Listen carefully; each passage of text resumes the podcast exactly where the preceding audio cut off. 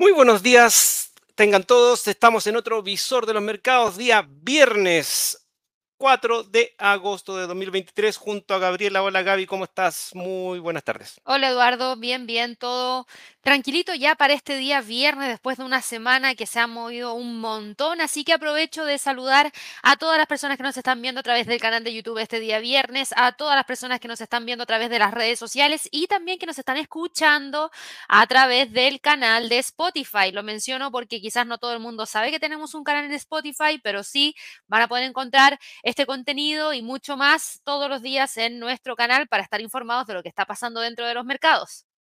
Así es, en, bueno, en el canal de Spotify también quedan todas las aperturas de mercado, así que todo lo que en la mañana, Gabriela, ustedes lo pueden escuchar en el auto, en sus, en, sus celulares. Así que eso si no lo tenían claro. Gaby, yo hice un pequeño resumen de la semana, espero estar bien, pero a ver, la semana primero destacada por todos los eh, reportes trimestrales que hemos tenido de acciones súper, súper destacadas. Eso es lo primero. También una semana cargada con datos del mercado laboral de Estados Unidos tuvimos hace unos días y hoy día el NFP, imagínate. Y también tengo eh, eh, la rectificación de la calificación crediticia de Estados Unidos, que también fue un súper destacado. No sé si se viene el resumen y se viene mi tarea, Gabriela, te lo dejo. Sí, hiciste bien la tarea, Eduardo. Yo creo que esos eran los temas más destacados para esta semana. Reportes de ganancias trimestrales de Amazon, Apple. El tema más importante, diría yo, fue la rebaja de la calificación crediticia que recibió Estados Unidos de parte de Fitch Ratings. Y yo creo que eso es algo importante. Yo no sé si todo el mundo acá, quizás a través del canal, conoce el tema de las clasificaciones de riesgo, pero eso lo realizan algunas agencias de clasificación especiales. Para que ustedes lo sepan, hay compañías, países que tienen clasificaciones en particular. Y claro, Estados Unidos tenía la categoría de AAA de parte de Fitch, que es la más alta, en donde, claro, se evalúa y se entrega un resultado de que, por ejemplo, esta compañía tiene muy buena capacidad para poder, esta compañía, perdón, este país tiene una muy buena capacidad para poder cumplir con sus compromisos financieros, es muy, pero muy, muy fuerte, extremadamente fuerte, por ende ahí todo el mundo se queda tranquilo. Cuando algo tiene triple A, uno puede decir, bueno, puedo invertir acá porque no hay mucho riesgo de que sufra una gran desestabilización, a diferencia de, por ejemplo, cuando estamos con alguna compañía que está con una clasificación de, por ejemplo, D. Entonces, claro, generó mucho ruido porque estamos hablando de la primera potencia del mundo, estamos hablando de que se dé una rebaja y la razón de la rebaja tiene que ver por el tema del endeudamiento, la gestión fiscal que se está llevando a cabo, el tema del techo de la deuda que no le gustó para nada a Fitch, pero también recordemos que no es la única agencia de, de clasificación. Tenemos también a Moody's, tenemos a Standard Poor's y no hemos visto ningún tipo de comentarios provenientes desde ellos. Por ende, claro, el mercado reaccionó muy fuertemente durante el día en el cual se nos entregó esa información que fue justamente la caída que todos vimos durante el día miércoles 2 de agosto, en donde no solo cayó el Standard Poor's un 1,40%, también lo hizo así el Dow Jones con una caída del 0,93%, el Nasdaq con una caída de un 2,26%, y también vimos las caídas dentro de la bolsa a nivel mundial, porque el miércoles también cerró el Hansen con una caída de 2,47%, el Nikkei cerró con una caída de 2,82% y la bolsa en Europa, wow, se pegó un retroceso fuertísimo el día miércoles cayendo por ejemplo, el Eurostock 50 un 1,86%, el DAX en Alemania cayó un 1,60%, por ende gran parte del mercado a nivel mundial estaba cayendo porque, insisto, que haya pasado esto con la primera potencia del mundo, entonces hizo que a muchas personas y muchos inversionistas se cuestionaran, bueno, ¿qué pasa entonces con el resto de las otras economías que sí se han visto más dañadas por esta aplicación de una política monetaria más restrictiva y que ha generado números no tan buenos y que podría traer quizás algún tipo de complicación para hacerle frente a todas las deudas que tienen? Entonces, fue algo muy importante, pero eso ya el mercado, fíjense, lo empieza a dejar un poquito de lado. Y de hecho, el mejor reflejo de eso es el haber visto que, por ejemplo, el día de ayer el Standard Poor's no continuó cayendo. Respetó súper bien el nivel de los 4.500 y ahí le dio la vuelta el día de hoy. Por otro lado, esta semana, si nosotros nos vamos al calendario económico, ustedes se van a dar cuenta que esta semana tuvimos una gran cantidad de fundamentales provenientes desde Estados Unidos, en donde conocimos muchos datos de mercado laboral que iban a ser utilizados para la entrega que íbamos a tener el día de hoy. Y partimos el día martes con la encuesta YOLS de ofertas de empleo, que quedó en 9.582.000 que fue una cifra más baja que lo que habíamos visto en la lectura del mes anterior, pero después de eso tuvimos un cambio del empleo no agrícola de P que quedó en 324 mil. Entonces, claro, el mercado, ¿qué es lo que intuía? El mercado intuía que con una encuesta YOLS de ofertas de empleo disminuyendo, aquellas personas que habían perdido los trabajos podrían haber encontrado trabajos con estas vacantes que se encontraban y que ahora se han ido llenando y por eso había disminuido la encuesta YOLS de ofertas de empleo. Por otro lado, el cambio del empleo no agrícola ADP al situarse en 324 mil alcanzó el segundo nivel más alto durante este año y eso también trajo mucho optimismo respecto a lo que podría ser la publicación del non-fan payroll. Finalmente, llegó el non-fan payroll. Y el non-fan payroll, que son las nóminas no agrícolas, se reportaron en 187 mil, por debajo de los 200 mil, que era lo que el mercado esperaba, por debajo de la lectura del mes anterior, que además fue revisada a la baja y terminó quedando en 185 mil. Por ende, aquí tuvimos un dato malo y el mercado reaccionó en un inicio con una fuerte presión bajista por parte del dólar, netamente a partir de este dato que no estuvo en línea con la expectativa. Claro, el cambio de empleo no agrícola ADP en algunos casos ha servido como un indicador adelantado de lo que podría ser las nóminas no agrícolas, pero en el último tiempo se ha ido desacoplando y no necesariamente si un cambio del empleo no agrícola ADP sale alto, tenemos unas nóminas no agrícolas también altas. Y claro, aquí volvimos a ver que este era el caso. Pero cuando uno empieza a mirar un poquitito más a fondo todos los datos que se han empezado a entregar, a pesar de esas nóminas no agrícolas no tan altas, igual la tasa de desempleo en Estados Unidos cayó a 3,5%, por ende el mercado laboral todavía sigue estando súper sólido. Y ahí el mercado empezó a entregarnos de nuevo un movimiento de alza de recuperación por parte del mercado accionario, porque todos los reportes de ganancias trimestrales que hemos tenido hasta ahora tuvieron el impacto de una política monetaria más restrictiva y el impacto de un mercado laboral sólido como el que se ha visto hasta ahora. Por eso hemos visto que más de un 80% de las empresas dentro del Standard Poor's han logrado alcanzar los objetivos que tenía gran parte del mercado en cuanto a la entrega de sus reportes trimestrales. Entonces uno se cuestiona y se pregunta, si seguimos con este mercado laboral y seguimos con esta política monetaria que todavía no impacta al mercado, podríamos tener un trimestre en curso como el que tenemos ahora, todavía entregándonos buenos resultados la respuesta, al parecer, según el mercado accionario, sería sí. Por eso hoy día el mercado se mueve hacia el alza, porque hay optimismo respecto a que todavía seguiríamos con estos ritmos de crecimiento, ritmo de mercado laboral, ritmo de consumo, como que el que se ha tenido por lo menos en el primer y segundo trimestre del año. Y eso ha sido algo positivo para algunas compañías. De hecho, pongo el ejemplo más claro con Amazon. Porque Amazon el día de hoy sube 10,73%. Fíjense en su reporte de ganancia trimestral. Superó todas sus estimaciones, perfecto, pero cuando yo voy y miro los ingresos, los ingresos fueron de 131.494 millones de dólares.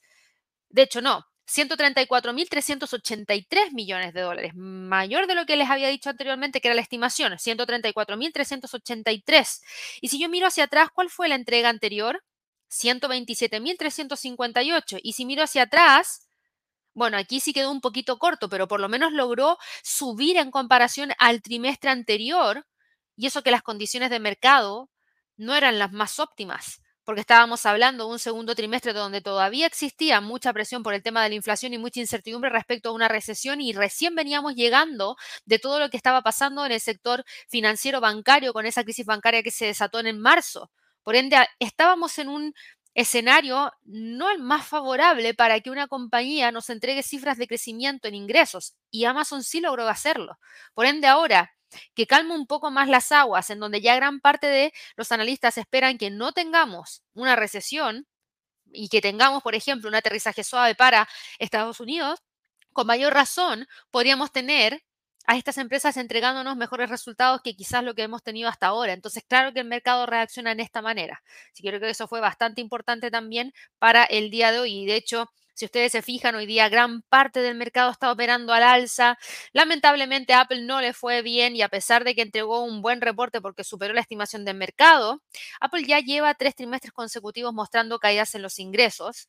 Fíjense, 121.300 perdón, 117.154, después tuvimos 94.836 y ahora tuvimos 81.797 y además si yo comparo eso con la entrega que tuvimos durante el mes de julio, 82.958, claro que fue más bajo lo que se reportó ahora de ingresos que incluso hace un año atrás. Entonces, hace sentido también que hoy día Apple esté cayendo. Pero para el resto, han tenido buenos resultados, hemos visto grandes movimientos hacia el alza y por eso el Nasdaq también continúa con la pendiente alcista y manteniendo firmemente esos 15.400. Así que yo diría que, Eduardo, eso ha sido lo más relevante. También quiero destacar intervenciones que ha estado realizando el Banco de Japón en donde hemos visto que el yen japonés ha ganado terreno frente al dólar y no ha logrado continuar con el movimiento hacia el alza por sobre los 143.50. Y de hecho, no solamente el dólar yen, el euro yen también presentó algunos retrocesos después de una segunda intervención que tuvimos esta semana de parte del Banco de Japón.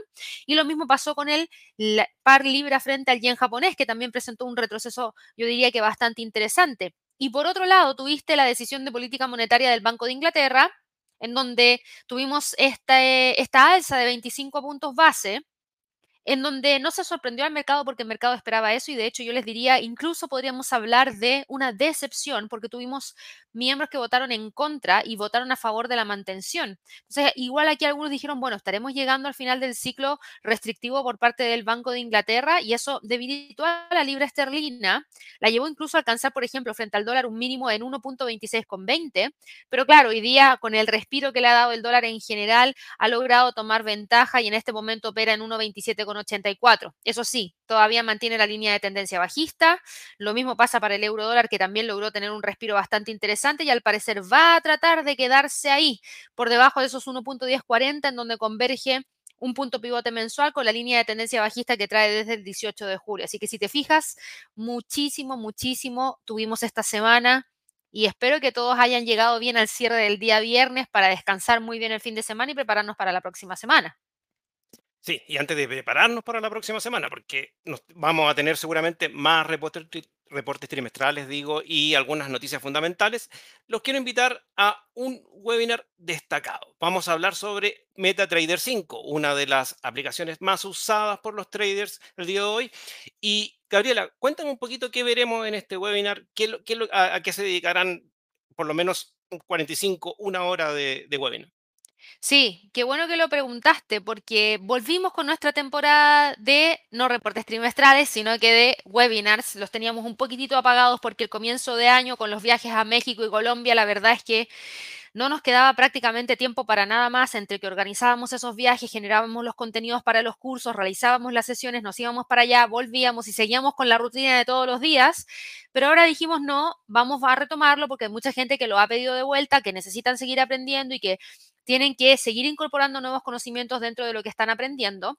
Así que ya tuvimos dos emisiones. Una fue eh, Wall Street Rally Desplome y después tuvimos Fibonacci en 360 grados, que me impresionó la cantidad de interés que hay respecto al Fibonacci. Tuvimos más de mil inscritos a ese webinar, así que muchas gracias a todas las personas que participaron en vivo.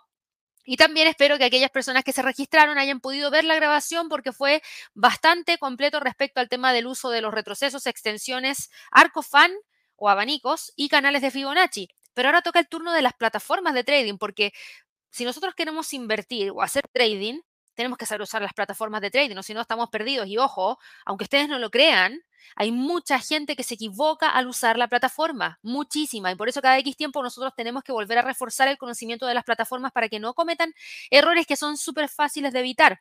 Así que yo vengo el día 16 de agosto a las 2 de la tarde hora de Nueva York a volver a enseñar la MetaTrader 5 les voy a enseñar el uso de la MetaTrader 5, que ojo, la MT5 es la plataforma que tienen todos los brokers. O sea, si el día de mañana ustedes se cambian de broker, va a ser difícil que se cambien si es que están usando, por ejemplo, la plataforma específica de ese broker. Pero si estaban usando la MT5 y luego ya no les gustó ese broker, es seguro que cualquier otro broker va a tener la MT5 también. Por ende, yo diría que es como una materia prima, como un commodity de todos los brokers tener la MT5. Así que Aprenden a usarla bien. Yo les voy a enseñar cómo utilizar la operativa, los gráficos, los indicadores. Después voy a hacer un poquitito de eh, enseñanza de uso más avanzado, como por ejemplo cómo colocar perfiles, plantillas scripts y expert advisors dentro de la plataforma y voy a cerrar con un paquete de herramientas que se llama Smart Trader Tools que les voy a explicar qué es, cómo lo incorporamos, cómo podemos tomar ventaja de eso también en nuestra plataforma de trading. Así que recuerden, inscríbanse porque es gratuito, háganlo desde ya y no lo dejen para el final porque seguro después se les olvida y se les pasa. Y también, si es que no pueden estar conectados ese día, esa hora porque por X razón les surgió un compromiso que no pueden dejar de lado, no hay problema. Nosotros, si ustedes se registraron, les vamos a enviar la grabación, pero regístrense porque si no, después no la van a tener. Así que ahí en la descripción de este video, en la descripción de este audio y también en nuestro sitio web www.inversionesytrading.com, si ustedes van a la sección de educación, webinars, ahí van a encontrar el enlace para poder participar del webinar gratuito de MetaTrader 5. Así es, bueno, dos cosas. Uno, un pequeño tironcito de orejas a la gente, pero muy poquito. Mucha gente se inscribió con mal, cuando ponen mal el mail, no les llega el link. Entonces, por favor, tengan mucho cuidado al respecto. Por ejemplo, voy a dar un ejemplo. Eh, Gmail ponen Gmail. Entonces, por favor, pongan el email correcto donde quieren recibir el enlace para estar ese día en el webinar. Eso es lo primero. Así que regístrense hoy. Como dice Gabriela, en la descripción de este video van a encontrar el enlace para registrarse. Y lo segundo, cuando, cuando aprenden el eh, la MT5, la MetaTrader 5, es base para la mayoría de las otras aplicaciones. Entendiendo ya la MetaTrader 5, vuelan, vuelan en lo otro. Así que ese es mi comentario. Yo lo que, es lo que siento personalmente al haber aprendido a usar la MetaTrader 5. Ah, estaba muteada, disculpen. Eh, qué bueno que mencionaste eso de los correos, Eduardo, porque es, es, verdad, a veces uno lo hace súper rápido, se registra súper rápido, pero no se equivoquen con el correo, porque si no, para nosotros va a ser imposible hacerle llegar la grabación. Entonces, por favor, llenen el formulario a conciencia, pongan bien los datos. Además, igual los chicos acá los van a estar contactando para saber qué les pareció el webinar, para saber qué otros temas les gustaría aprender, para poder apoyarlos en su proceso de aprendizaje, de evaluación de broker, entre un montón de otras cosas más. Así que pongan bien los datos. Van a, van a contactarse con todo el equipo de inversiones y trading y eso también les va a ayudar un montón para apoyarlos en este camino que están siguiendo de las inversiones en línea. Así es, en la descripción de este video o audio van a encontrar el link de acceso a este webinar. Gaby, entonces lo que esperaba la gente, ¿cómo se viene la próxima semana a nivel fundamental, reportes? y cómo Buena, buena pregunta, reportes. A ver, Reportes para la próxima semana. Voy a partir por ahí. Reportes de ganancias trimestrales. En la mayoría de los casos ya hemos conocido gran parte de las entregas de sus reportes trimestrales. La próxima semana es del 7 al 11 de agosto y viene el día lunes. En el premercado Beatrice, en el cierre, Lucid Group y Palantir Technologies. El martes, AMC Entertainment premercado, Barrick Gold premercado, Eli Lilly Co premercado. Estimado Plug Power. Para el cierre tenemos a Jackson Financial, a Marathon Digital Holdings, a Rivian Automotive, Take-Two Interactive Software, Twilio, Upstart Holdings. El miércoles, Ilumina, The Walt Disney Company. Ojo con este dato, yo voy a tener ahí mucho ojo, puesto, sí, porque tiene mucho que probar, y mucho que entregar de información Walt Disney, así que atención, seguro lo vamos a estar hablando el día martes junto a Javier, porque es una empresa que podría estar muy expuesta a movimiento. Viene también Alibaba, Novo Nordisk y The Trade Desk y ahí empieza a decantar. Después nos tocan las próximas semanas más ligado a, yo diría que sector de comercio retail, pero la próxima semana está interesantísimo igual en cuanto a entrega de reportes trimestrales y en cuanto a calendario económico. Este es el calendario económico que vamos a tener para la próxima semana. Vamos a partir el día lunes tranquilito, muy, muy tranquilito, sin ningún fundamental de, alto impacto. El martes, previsión energética a corto plazo de la Agencia Internacional de Energía para Estados Unidos y datos de inflación de Alemania. El miércoles, datos provenientes desde México, inflación subyacente inventarios de petróleo crudo de la Agencia Internacional de Energía. Y luego ya el jueves vamos a tener cifras de inflación para Estados Unidos, nuevas peticiones de subsidio por desempleo y el anuncio de decisión de política monetaria del Banchico, del Banco Central de México. El viernes cerramos con cifras de crecimiento para el Reino Unido y datos de índice de precio al productor para Estados Unidos. ¿Qué días destaco yo? Miércoles, no, jueves y viernes, jueves y viernes, jueves por el dato de inflación para Estados Unidos y la decisión de tasas del Banchico, y el viernes por las cifras de crecimiento y el dato de IPP para el Reino Unido y Estados Unidos respectivamente. Es decir, la próxima semana se ve recargado para México, ¿ah? Bien recargado noticias para México, para el dólar, para el dólar peso mexicano, diría yo. Sí, y ojo con eso, qué bueno que dijiste, porque el dólar frente al peso mexicano Ayer después de la fuerte alza que tuvo, hoy día tuvo un bajón increíble también y quedó muy cerquita de los 17, así que atentos porque de aquí podría salir algo bastante interesante para la próxima semana. Muy bien. Así que los dejamos invitados. Bueno, para las personas que por primera vez ven este video, los invitamos a suscribirse a nuestro canal y estar informados de todos los fundamentales. Todas las mañanas tenemos el premercado junto a Gabriela, todos los cierres, de lunes a jueves tenemos todos los cierres junto a Javier. Así que los dejamos gratamente invitados a que nos sigan, a que suscriban al canal y puedan también aportarnos en, con preguntas y comentarios. Exacto, así que bueno, yo con eso me despido. No se olviden del webinar de MetaTrader 5. Esperamos verlos ahí conectados en el canal de YouTube desde muy tempranito en el premercado y aprovechen toda la información que tenemos en nuestro sitio web www.inversionesytrading.com. Que tengan un excelente fin de semana y que descansen mucho. Que estén muy bien, hasta luego. Chao, hasta luego.